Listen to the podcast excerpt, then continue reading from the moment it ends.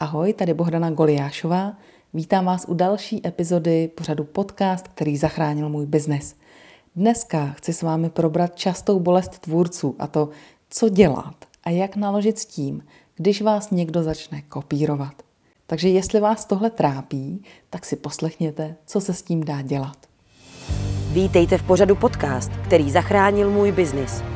Podcast pro vás natočila lektorka tvůrčího podnikání Bohdana Goliášová. Na začátek potřebuji říct, že nejsem právník. To, co tady budu říkat, tak hlavně budu sdílet zkušenosti z praxe, z oblasti kopírování, z toho, co se vůbec na poli kopírování dá zažít a jak se tomu dá bránit prakticky. Jsou to moje zkušenosti a zkušenosti, které jsem nazbírala od ostatních tvůrců. Takže abyste měli reálnou představu, jak to vypadá, když vás někdo kopíruje, co všechno se může stát a co vy s tím jako tvůrce můžete dělat. Zároveň plánuju natočit podcast s právníkem, který vám vysvětlí úplně konkrétní právní kroky, které můžete dělat, abyste ochránili svoji značku. To nebude dneska, ale to bude jeden z příštích podcastů. Dneska to jsou ty zkušenosti z praxe. Takže co se tvůrcům na poli kopírování obvykle stává? Já vás vždycky učím, abyste se co nejdřív stali expertem ve svém oboru, abyste si vybudovali tu roli toho expertního tvůrce, toho jedinečného profesionála, který má svůj rukopis, prodává draze a má svoji už zavedenou klientelu. Jaké jsou ale nástrahy, které se vám můžou stát? Ve chvíli, kdy vy si dokonale vytuníte ten svůj produkt, přidáte mu nějaké funkce, uděláte nějaký úplně nový design, vymyslíte nějakou novou techniku, prostě přijdete s něčím novým, s něčím originálním, co tady nikdo nemá a stanete se známými, tak to je obvykle ta chvíle, kdy vás někteří jiní lidé začnou kopírovat. Když se tohle tvůrcům stane, tak za mnou často chodí s dotazem, jak ty svoje výrobky můžou ochránit, kde si můžou patentovat ty svoje designy a vzory. A jak ono to teda v praxi je? Vy si teoreticky můžete zaregistrovat nějaký design nebo vzor na úřadu průmyslového vlastnictví. Jenomže ono je to poměrně hodně drahé a ten patent, ta registrace platí jenom na nějaký jeden konkrétní tvar. Jo? Třeba, já nevím, vyrábíte šperky a mají nějaký konkrétní tvar a vy tam musíte uvést přesně ten tvar, jaký ten šperk má a takovýhle design si můžete tedy jako za několik tisíc tam registrovat. Ale to je pro nás tvůrce strašně málo použitelné, protože jednak ten, kdo to kopíruje, tak prostě udělá ten tvar trošičku jinak, nedá tam perlu, ale dá tam korálek, nebo prostě udělá smyčku na druhou stranu, něco na tom trochu pozmění. A už se to bere jako, že to je něco jiného, že už na to ta ochrana neplatí. Takže v tomhle případě to pro vás není moc použitelné. Co je ještě pro nás špatně, je to, že my jsme tvůrci a my se prostě nespokojíme s tím, že bychom vymysleli jeden tvar a toho potom dělali desetitisíce. Jo, my potřebujeme vyrábět pořád něco nového. My máme nepřeberné množství tvarů, a designů od všeho, co děláme. A prakticky skoro pokaždé, když něco děláme, tak děláme něco nového. A v tomhle režimu se ty tvary v podstatě ochránit nedají. Nedá se ochránit nějaká technika jako celek. Já si třeba nemůžu dát ochránit techniku tepaná krajka tak, aby to nikdo jiný nemohl používat. To nejde. To vypadá jako špatná zpráva, že jo? Takže co s tím uděláme? Ve chvíli, kdy nedává smysl patentovat eh, ty konkrétní výrobky, tak to jediné, co my tvůrci můžeme účinně chránit, je naše značka. Proto je dobré, pokud náš projekt nebo nějaká námi vynalezená technika má nějaký svůj vlastní název. Až budete něčemu dávat název, tak to určitě proberte s právníkem, než si ho zaregistrujete. Protože právník právě nejlíp pozná, jaký název půjde dobře ochránit. Řeknu vám, jak jsem to dělala já. Ta šperkařská technika, kterou jsem vyvinula, tak tenkrát jsem ji pojmenovala tepaná krajka a stejně jsem pojmenovala i celý svůj šperkařský projekt. A aby ho mohla chránit, tak jsem si někdy před těmi deseti lety na to sousloví tepaná krajka udělala ochranou známku. Stálo mě to, myslím, 10 tisíc a ta ochranná známka funguje 10 let, pak se dá obnovovat. No a tahle ochranná známka mě už párkrát vytrhla velký trn z paty. Jak mi ta ochranná známka pomohla? Já mám svůj web www.tepanakrajka.cz a najednou se mi stalo, že si někdo jiný založil web s názvem Tepaná krajka na doméně seznamu. A na tom webu nic nebylo, jenom nějaké reklamy. Ale prostě jakmile váš web začne mít slušnou návštěvnost, tak začne být zajímavý pro různé subjekty, které ho můžou začít zneužívat.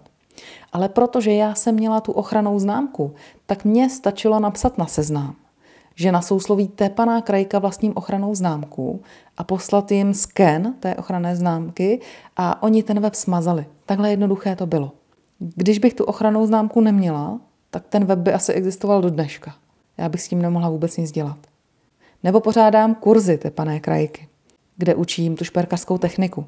A párkrát se mi stalo, že někdo další začal pořádat kurz tepané krajky. Ale vždycky mi stačilo ty dotyčné upozornit, že ten název nemůžou použít, protože já na něj mám ochranou známku. A tím se to vyřešilo. Oni to vždycky nějak přejmenovali.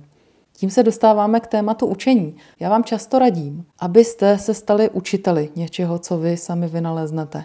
Protože to, že něco učíte, tak jednak ty vzdělávací kurzy a školení vám můžou velmi dobře pomoct stabilizovat vaše příjmy, obzvláště v obdobích, které nejsou dost plodné na prodej. A zároveň vám u toho roste vaše odbornost. Vy jakmile začnete něco učit, tak se stáváte expertem. Jenomže to učení je potenciálně vhodná situace proto, že vás někdo začne kopírovat.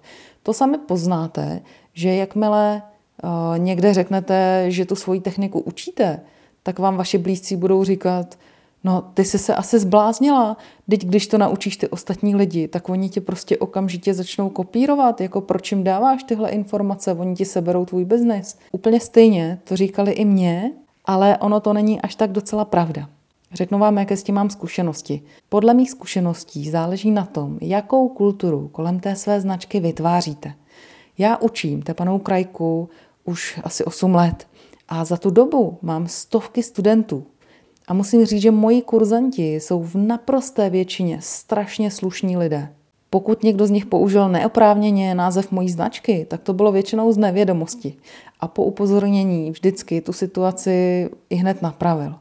Špatnou zkušenost s kurzanty jsem měla jenom jednou, kdy se mi stalo, že jedna paní skopírovala můj šperkařský kurz a udělala to hodně chytře. Jeden víkend šla na můj kurz a za dva týdny měla na svých stránkách vypsaný úplně ten stejný kurz, ale v Praze. Já jsem ho dělala v Brně.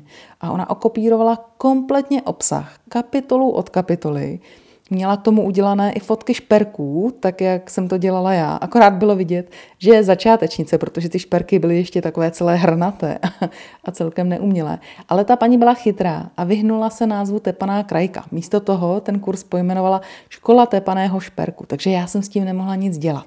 A tohle mě vedlo k tomu, že já na svých kurzech neustále vylepšuju dokument, který mi kurzanti na začátku kurzu podepisují kde se zavazují k tomu, že to nebudou někde učit a podobně.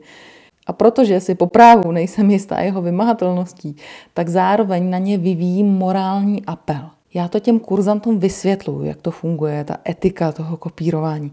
A musím říct, že tohle velmi dobře funguje. Pro mě to dopadlo dobře i s tou paní, co okopírovala ten kurz, protože žádný další už nevypsala buď lidi poznali, že je začátečník, a nebo jí to přestalo bavit, protože to prostě nebyl její srdcový projekt. Teď vám řeknu tři rady, co můžete dělat proto, aby vás vážně nepoškodilo, když vás někdo začne kopírovat.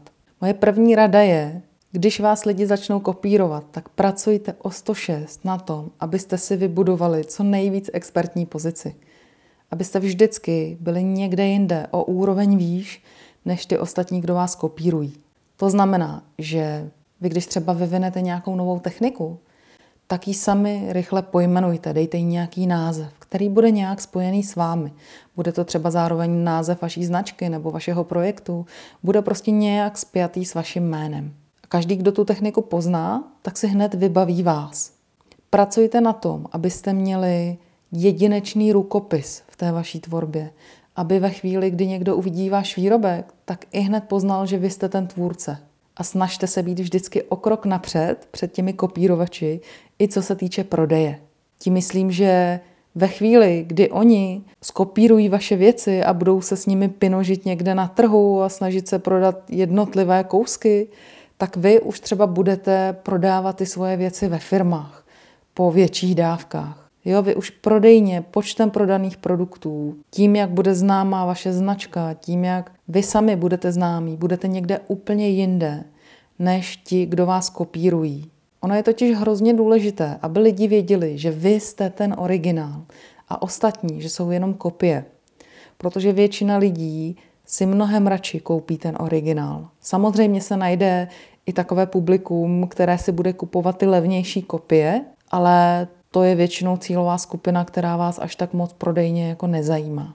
Vy chcete tu cílovou skupinu, která je ochotná investovat do těch výrobků nějaké solidní peníze a za ně si to kupovat. A tahle cílová skupina bude chtít ten originál. Takže vy musíte dát o sobě vědět do světa, že vy jste ten originál.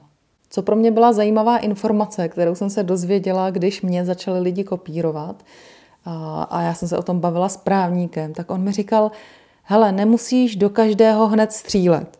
Někteří lidé kopírují, aniž by u toho měli zlé úmysly. Prostě je oslovila genialita těch výrobků a chtěli si to zkusit. A když už si to zkusili, tak si říkali, když ona to tak dobře prodává, tak proč já bych to taky neskusila. A nevidí na tom nic špatného.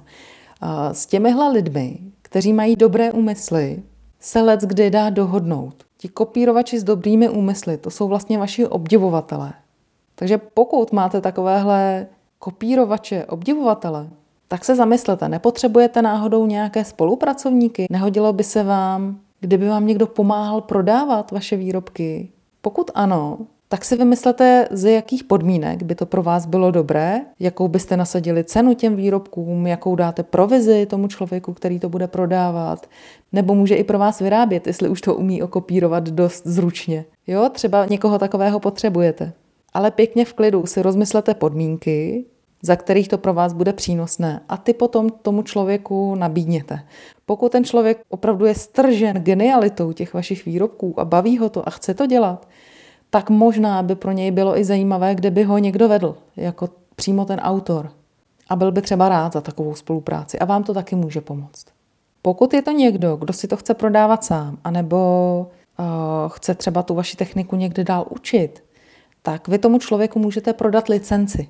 Vy si můžete definovat nějaké vaše know-how a prodat tomu člověku licenci na používání toho know-how, kde zase bude přesně definováno, jak a co a kolika lidem, za kolik peněz to může prodávat. To může být třeba výhodné, pokud jste autoři nějaké zvláštní techniky a operujete jenom na českém trhu a učíte tu techniku, ale pak zjistíte, že by se vlastně dala učit i v jiných zemích světa. Akorát, že vy už to všechno neobsáhnete, vy už se prostě nenaklonujete, abyste to učili zároveň v Čechách, zároveň v Německu a ještě v Kanadě. Tak vy si můžete najít nějaké žáky, které to naučíte, třeba online nebo pomocí nějakých videí. A když budou dostatečně zruční a budou dostatečně ovládat tu vaši techniku, tak jim můžete prodat licenci na to, že to můžou nějakou dobu učit. To může být docela jako hodně zajímavý způsob příjmu pro vás. No a pak samozřejmě můžete narazit i na kopírovače, kteří s vámi spolupracovat nechtějí. Jak to v praxi vypadá s tímhle druhem kopírovačů? Z mojí zkušenosti máte 95% šanci, že ti kopírovači brzo odpadnou. Oni totiž mají tu nevýhodu, že oni vám ten design nebo nějakou techniku v podstatě ukradli. Oni na to sami nepřišli a není to jejich srdcový projekt. Takže oni nemají tolik energie na to, aby ty výrobky nebo tu techniku dostali do světa. Pro vás je to srdcovka. Vy kvůli svému projektu vydržíte prakticky cokoliv. A řekněme si upřímně, ty prodejní začátky nejsou jednoduché. Takže velmi často se stává, že ti kopírovači něco od vás okopírují, oni jsou třeba docela zruční a poměrně rychle se naučí tu vaši techniku, ale v momentě, kdy s tím párkrát vyjedou někam na trh, tak zjistí, že to prodávání není tak jednoduché, jak si to představovali. A většinou do půl roku odpadnou. Takže to je jedna z věcí, která když budete chvíli trpěliví, tak se často vyřeší sama. Co se ještě často děje s kopírovači, že to jsou lidi, eh, kteří se snadno nechají ohromit tím, co dělá někdo jiný a tak nějak si to jakoby berou z toho obzduší, to, co lidé vymysleli a používají si to pro sebe.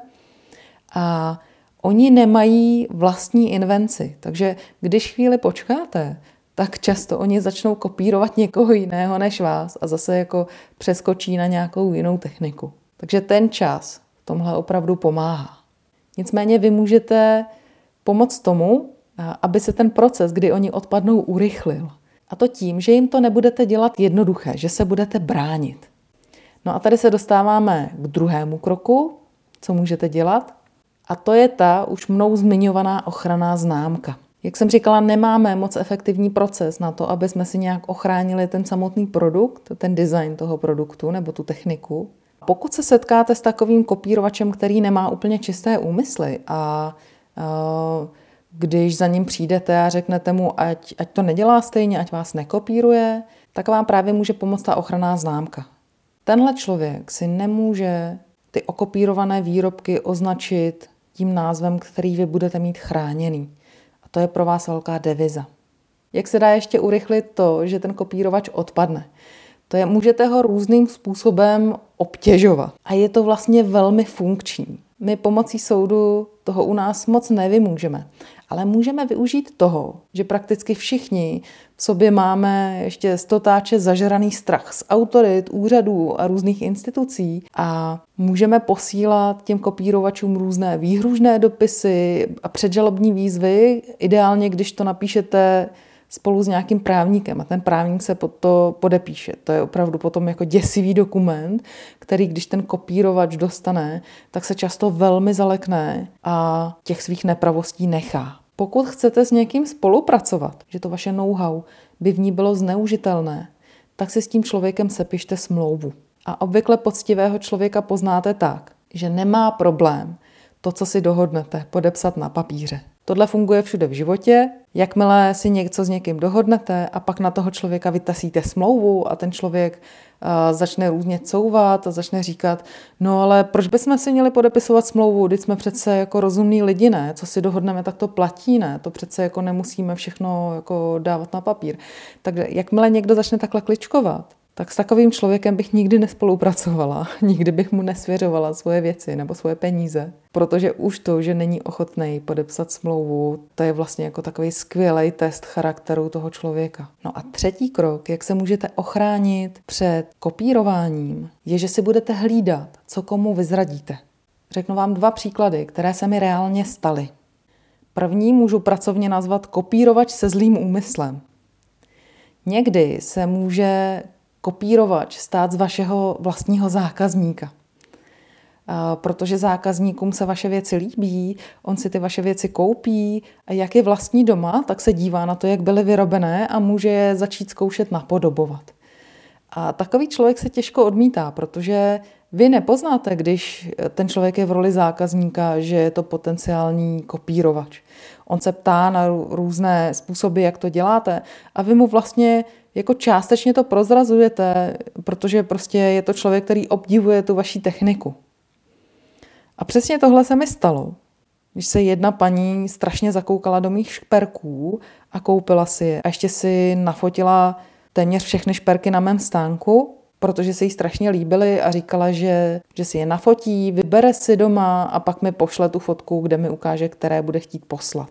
No a pořád jsme tak nějak jako byli na přátelské notě. Tu paní hodně zajímala ta technika, zůstávala tam se mnou na tom stánku a dívala se, jak to vyrábím. A pak si koupila jedny docela drahé naušnice, takže já jsem byla spokojená. No a když jsem na to samé místo přijela za rok znovu, na tu stejnou prodejní akci, tak přišla a měla už jako jiné naušnice, něk- takové, které si vyrobila sama. A ta paní byla hodně zručná. Ona velmi schopně tu moji techniku okopírovala. Na tohle vy v podstatě nemůžete nic udělat a ono to vlastně ani nevadí, protože ona si ty šperky vyrobila pro sebe. Takže já jsem jí ty šperky pochválila a pořád jsme byli na přátelské notě. No ale co se stalo dál? Já mám pár svých oblíbených prodejních akcí, eh, kde jsem prodávala svoje šperky Jedna z nich je mineralogická burza v Tišnově, protože já u Tišnova bydlím a mimo jiné je to skvělá burza. No a tak jsem tam jednou zase stála se svým stánkem a najednou mi zašli chodit zákazníci a začali mi říkat, jo, já už jsem si koupila ty naušnice na tom vašem druhém stánku. A já jsem říkala, jakém druhém stánku? Každý rok mi tady přece říkali, jako ježiš, co to je za techniku, to je úžasný, to jsem nikdy v životě neviděl. A najednou mi říkali, jako, že mám dva stánky a kde je teda ten druhý stánek? Tak jsem se vydala na průzkum a objevila jsem, že tam stojí tahle paní, která si navyráběla stánek vlastně úplně těch stejných tvarů, jako jsem vyráběla já. A já jsem z toho byla v naprostém šoku, já jsem prostě tohle nečekala. Tak jsem té paní říkala, že dobře, ať si jako vyrábí ty šperky, ale ať si aspoň jako najde jiné designy, ať prostě nedělá přesně to samé, co já. Jenomže ta paní byla úplně omyvatelná, totálně. Taková byla jako drsná ostravačka, která předtím dělala nějakou technickou práci, myslím, že dělala nějaký dozor dělníkům na stavbě nebo něco takového prostě byla strašně drsná a ona se vůbec nenechala nějak ovlivnit a prostě si jenom dělala svoje. A jediné, co já jsem v tu chvíli mohla dělat, bylo dávat najevo, že já jsem ten originál. A tohle je situace, která je docela náročná. A může se vám to stát, že nebudete mít vůbec žádný nástroj, jak s tím pracovat. Krom toho, že budete pracovat na tom, aby vy jste byli ten originál a že budete aplikovat na tu situaci trpělivost a čekat, až se ten druhý vycuká a přestane ho to bavit. Takže i tohle se vám může stát. Ale nenechte se zdeptat. Ještě mám další příklad, který se mi stal a slyšela jsem podobný příběh od více tvůrců, takže to nebude ojedinělé. A tenhle příběh je vlastně hodně smutný. Stalo se mi, že mě začala kopírovat moje sousedka a kamarádka. A to je něco, co často nečekáte, protože nějaké nečestné chování očekáváte u lidí, u nich tušíte nějaké nepravé úmysly. Ale od lidí, kteří mají čisté úmysly, to prostě nečekáte. Jenomže existuje i taková kategorie, kterou já nazývám kopírovač s dobrým úmyslem. A to je přesně ten příběh, který se mi stal. Takový kopírovač s dobrým úmyslem, to je často člověk, který je hodně velký dobrák. To jsou takový ty lidi, kteří by se úplně rozdali. A oni to mají v hlavě nastavené tak, že takhle je to správně, jako rozdat se všem. A že by to vlastně měli dělat všichni a že to vlastně znamená, že když oni se rozdávají, tak se zároveň i můžou brát od ostatních. A vůbec v tom nevidí žádný problém. To, co mně se stalo, bylo, že jsem měla sousedku, poměrně hodně blízkou kamarádku. A ona měla takové nějaké hodně těžké životní období a říkala mi, já vůbec nevím, jak zvládnu zimu. Musíš mě naučit vyrábět šperky, ať něco dělám rukama, ať se nějak jako zabavím a ať to prostě zvládnu. Já jsem tenkrát neměla čas jí něco učit, tak jsem jí prostě věnovala zadarmo svůj DVD kurz Stepané krajky. A ona se to po večerech z toho DVD kurzu velmi zručně naučila. A protože jsme byli jako velké kamarádky a výdali jsme se často, tak ona mě často viděla při práci a vždycky se ptala, jo, a jak děláš tohle, a jak děláš tady to, a jaký dráty používáš tady na to. A až budeš objednávat dráty, můžeš jít ještě 10 špulek pro mě. A takhle postupně se toho ode mě dozvěděla vlastně mnohem víc, než by dostal jakýkoliv kurzant na kurzu, protože jsme takhle vedle sebe existovali třeba rok a ona rok sledovala tu moji práci. Když jsem prodávala někde na trzích a bylo to blízko, tak ona tam přišla, bavila se se mnou a prohlížela si ty věci na stánku. Takže viděla i přesně, jak prodávám. No a tahle kamarádka eh, byla v nemoc dobré finanční situaci, takže se říkala, na mateřské mohla bych si trochu přivydělat, mohla bych nějaké ty šperky, co vyrábím, podle Bohdany prodat. A tak začala nějaké ty šperky prodávat na Fléru. A já vím, že Flair je velmi neefektivní prodejní kanál, takže jsem si říkala, a já tam stejně nejsem na tom Fléru, je to, mně to je jedno. Já tam mám stejně jako spousty těch kurzantů, lidí, kteří pracují touhle technikou, takže to mě nevadilo. A pak uh, zašla projevovat zájem o to, že by prodávala naživo. A já jsem si říkala, dobře, tak když pojede na nějaký jiný akce, kde nejsem já, tak mi to vlastně nevadí. A přišla a ptala se, jaký se má vybrat prodejní stánek a jak jak dělám tady ty rámy a jak co dělám. A já jsem vlastně za celou dobu nepojela podezření, že by to chtěla udělat úplně stejně jako já, protože já znám hodně dobře tvůrce. Ze svých kurzů, které jsem předtím mnoho let učila, tak se mi nikdy nestalo, že by mě někdo okopíroval úplně kompletně, protože tvůrci jsou hrdí na to, že mají vlastní invenci a vlastní nápady. Oni se vás třeba zeptají, hele, jak děláš tohle, jak, jak, prostě, jak patinuješ ty rámy, nebo jak do těch rámů dáváš ty naušnice. Vy jim to řeknete, ale oni si to pak udělají úplně podle sebe. Jo, prostě vynaleznou nějaký jiný způsob, jak to tam uh, zachytit, dají tomu jiný design. Vypadá to úplně jinak prostě. A jsou hrdí na to, že vynalezli něco, čím se můžou odlišit. Takže já jsem vůbec nečekala, že někdo ty informace vezme a přesně je skopíruje. Jenomže právě to se stalo. A když se pak ta kamarádka chystala na to, že bude ty šperky prodávat, tak mi její manžel ukázal, jak si nachystala prodejní stánek. A jak když jsem to uviděla, tak jsem v jedné vteřině byla úplně paralizovaná. To první, co mi prolítlo hlavou, bylo, tyjo, to je tvůj stánek. Protože to vypadalo úplně stejně. Ona si koupila úplně stejný stánek, z úplně uh, stejné barvy plachty, udělala si úplně stejně ty rámy. Já mám takový jako prostě tepaná krajka, Goliášová, to má takový pohřební vzhled, taková zlatá na černé prostě. A na to měla úplně stejně udělaná. Úplně stejnou barvou ty rámy napatinované, černé plátno v tom. A když jsem se podívala na ty šperky, tak byly i stejně vystavené. Já jsem měla prostě uprostřed stánku takový malý rám s velkým, takovým květinovým šperkem. Ona taky měla uprostřed stánku malý rám s velkým květinovým šperkem. Bylo to prostě strašně moc okopírované. Jakože já sama na první pohled jsem si říkala, to je můj stánek. Takže když by tam přišel zákazník, tak by vůbec nepoznal, že nejde o někoho jiného než o mě. A mě to v tu chvíli strašně zasáhlo. Já jsem tam odsaď odešla úplně v šoku a vůbec jsem nevěděla, jak to mám řešit. Protože mě zdaleka nešlo o to, že, že by prodávala na nějaké prodejní akci a vydělala si nějaké peníze. To já bych jí jako hodně přála. Ale já, když jsem viděla ten stupeň jako toho kopírování, který je vůbec možný, tak jsem měla pocit, jako kdybych přišla domů a tam v mojí ložnici ležela v mojí posteli s mým manželem v mém pyžamu tahle kamarádka a říkala mi, že ona teď bude já prostě. Pro mě to byla taková jako loupež v mojí vlastní identity, že mě to prostě strašně zasáhlo. Tak jsem si to nechala nějakou chvíli odležet.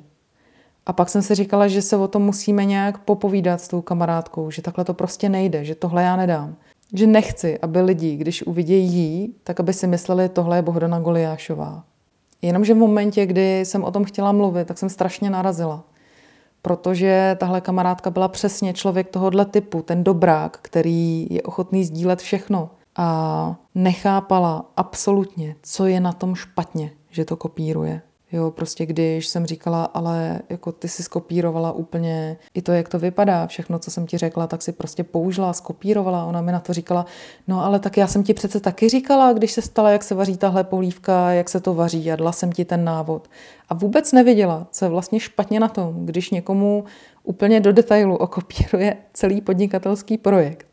A nešlo to vysvětlit. A to smutné na tom bylo, že, že to přátelství na tom skončilo, protože jsme prostě nedokázali si to vysvětlit tak, aby jsme se vzájemně obě pochopili. S odstupem vidím, že, že jsem spoustu věcí udělala špatně. Že není chyba někomu, koho máte rádi, říct, co a jak děláte a vyzradit mu nějaká svoje tajemství a nějak mu pomoct. Chyba je nedat u toho najevo svoje hranice. Neříct jako dobře, tak já ti řeknu, jak se to všechno dělá, ale až ty to budeš dělat, tak si to udělej nějak trochu jinak, nějak podle sebe. A já jsem si v tomhle případě sama na sobě oskoušela, že někdy neakceptuju své vlastní hranice a pouštím prostě některých lidí někam, kde je až jakoby úplně pustit nechci. A obzvlášť to platí, když jednáte s lidmi, o kterých víte, že mají dobré úmysly. Totiž jestli vám někdo nějak ublíží a udělá něco, co se vám nelíbí, někdy prostě vůbec nezávisí na tom, jestli ten člověk má dobrý nebo špatný úmysl. Ten člověk může mít nejlepší úmysl, ale má to prostě v hlavě jinak postavené.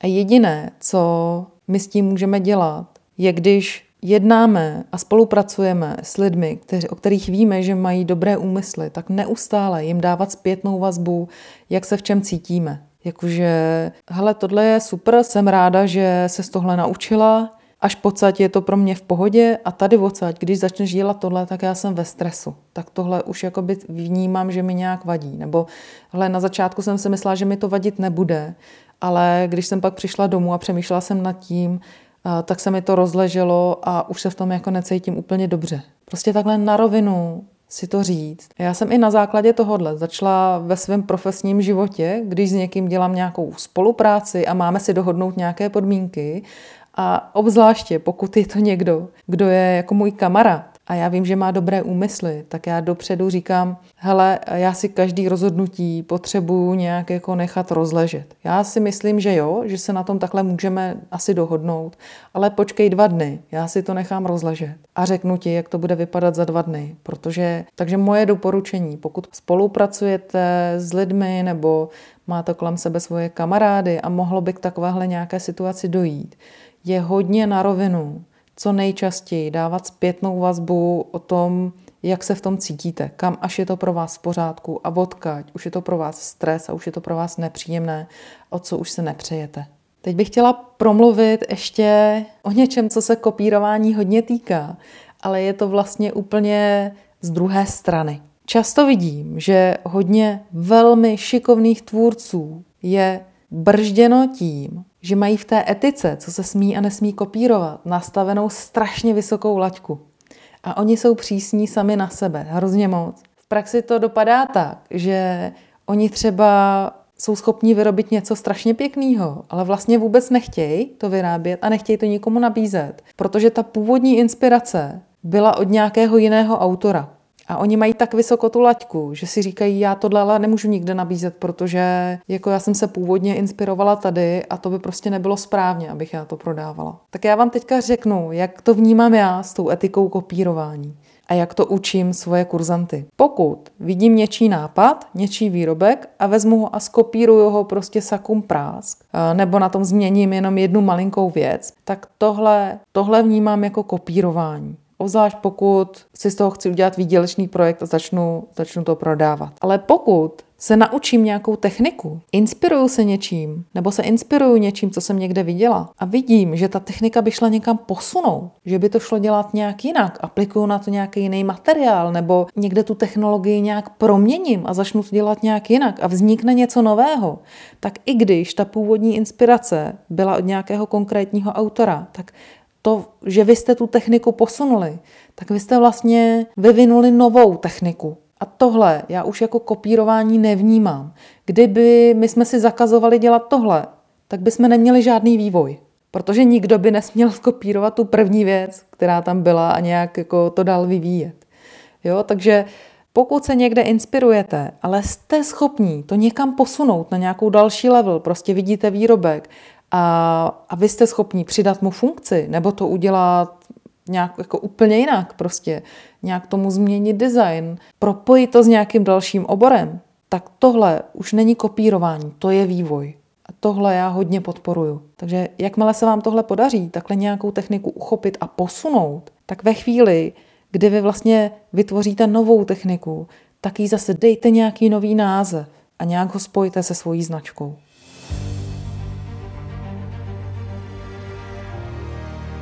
Doufám, že jste se nenechali odradit. Pokud vás sužuje kopírování, tak to znamená, že jste opravdu jedničky ve své tvorbě, protože nějaké neuměteli by nikdo neměl důvod kopírovat.